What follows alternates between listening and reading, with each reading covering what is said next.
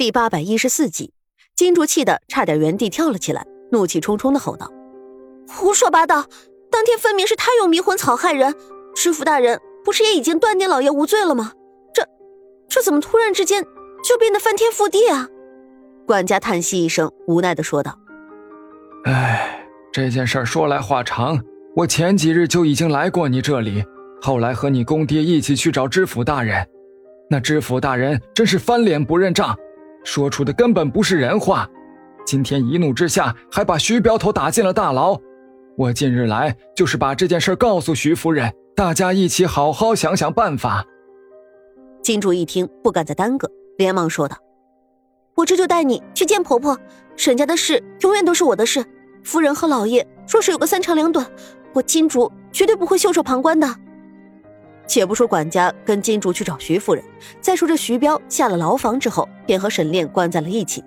沈炼没想到，短短几日，徐彪就也被送了进来，哈哈大笑道：“徐彪头，这地方可没有好酒好菜，我这才进来没几天，你心急什么？”徐彪和知府生了一肚子的气，见沈炼这么一说，扑哧一声也笑了起来：“哈哈哈，这段日子家里的大鱼大肉吃腻了。”我寻思换换口味，一想到你一个人在这里怪闷的，就干脆进来陪你。别人下了大狱都是哭天喊地的，可徐彪和沈炼却笑得云淡风轻。牢狱中的头头情何以堪，大吼一声：“你们两个休得放肆，再胡说八道，当心知府大人提前行刑，砍了你们的狗头！”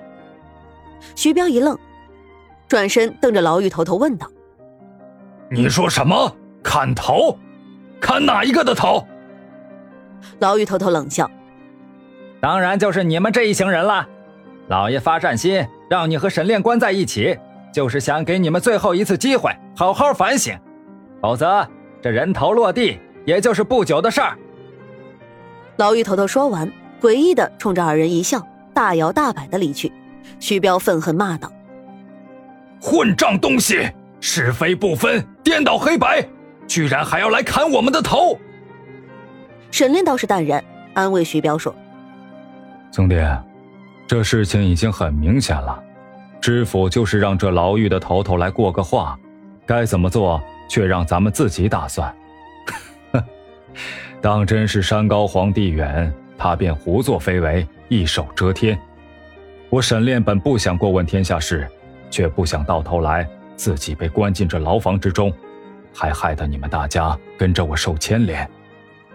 沈炼脸上只有愤怒，并无恐惧。徐彪自然明白，沈炼此时已经早有打算。大哥，话不要这么说，我们全当为民除害，也算痛快痛快。只是嫂子毕竟是女流之辈，关在女牢委屈她了。沈炼的心何尝不是牵肠挂肚？他点了点头，说道：“月心那边暂且无妨，他会多加小心。”而且管家处事周全，想来女牢房那边早已经仔细打点过了。那就好，大哥，管家前几日是跟我一起来的，想必现在已经回去了，定会和贱内好好商量。哼，本来我还打算花些银两就把你们弄出去，现在看来，当真不能便宜了这些贪心的豺狼。再说徐府，徐夫人一番收拾后，便带着金珠和管家一起直奔酒楼。恰逢阴雨，王莲儿坐在酒楼，也不忘擦脂抹粉，狠狠打扮。身边的丫鬟招娣站在身边，跟着得意窃喜。王莲儿终于满意，放下铜镜，抬眉道：“老板娘，把你们店里的好酒好菜尽管给我端上来，我今天就要摆一摆这牌面，让他们徐家人好好看看，什么叫做士别三日，但刮目相看。”老板娘难得遇见这样的主，乐呵呵的回答：“好嘞，黄姑娘，你就等着吧。咱们店里的好酒好菜，我一并奉上。只要您不差银子，我保证不差您半点面子。”招娣跟着王莲儿何时这样风光过，乐得合不拢嘴。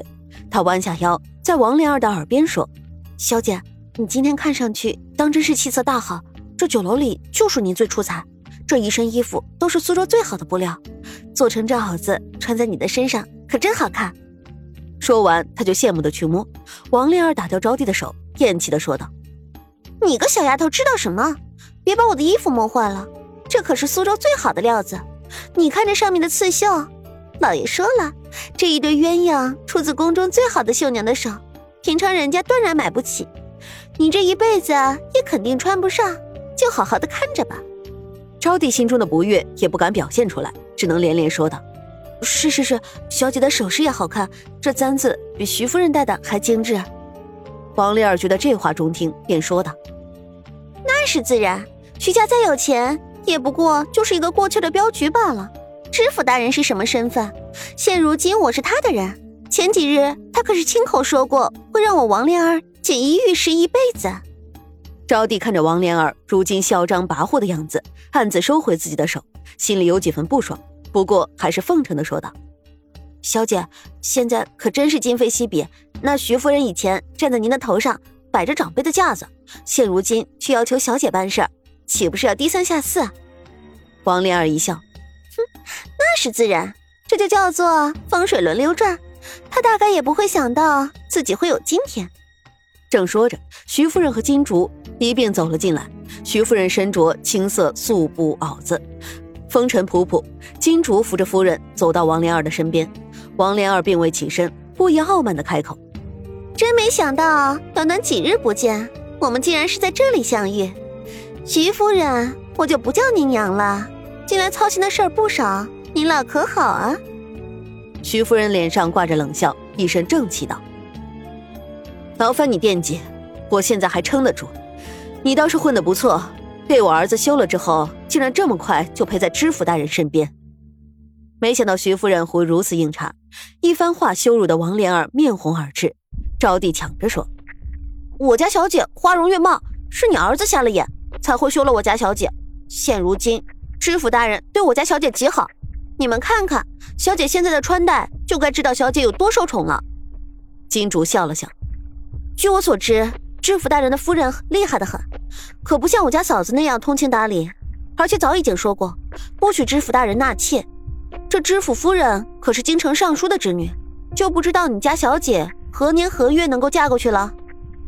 招娣被说的哑口无言，王莲儿气恼，一巴掌打在招娣身上。要你多嘴我的事情，旁人自然是不清楚，不过我王莲儿现在可是今非昔比，你们徐家的事情，我想管便管。不想管，哼！你们怕是无路可走吧？徐夫人微微皱起眉头，她忍住怒火，站起身来。话既然说到这个份上，看来我们今天真是无需此行。金主管家，我们走。眼瞅着徐夫人起身要走，王莲儿顿时急了，她狠狠地瞪了招娣一眼，骂道：“要你多嘴，看我回去怎么收拾你！”招娣怕了，忙冲上去拦住徐夫人：“你们。”你们不能走，现在只有我家小姐能救徐大人和沈大人，难不成，难不成你想守寡一辈子啊？胡说什么！王灵儿此时也喘过气来，她走到招娣面前，杀鸡给猴看，扬起手就是狠狠的一巴掌。这一巴掌打得招娣眼冒金星，委屈的蹲在地上哭了起来。